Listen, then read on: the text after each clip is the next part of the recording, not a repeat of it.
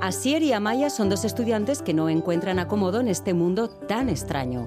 Se han conocido en la cafetería de la universidad y han hallado una salida de emergencia en la literatura.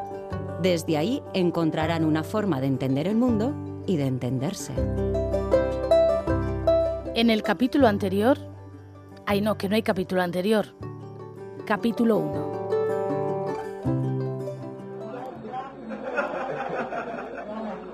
Kaixo, Kaixo, kafetegi honetan inoiz ez dut inor ikusi liburu bat irakurtzen. ba begira, gaur ezagutuzu rara abiz bat. Ciudad feliz, transformar la vida a través del diseño urbano.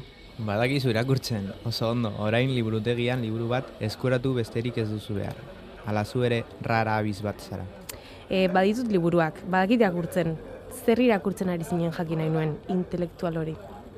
Zaiakera bat da abiz. Ez ditut saiak irak irakurtzen. Eta ze irakurtzen duzu? Poesia. Rara abiz, benetan be.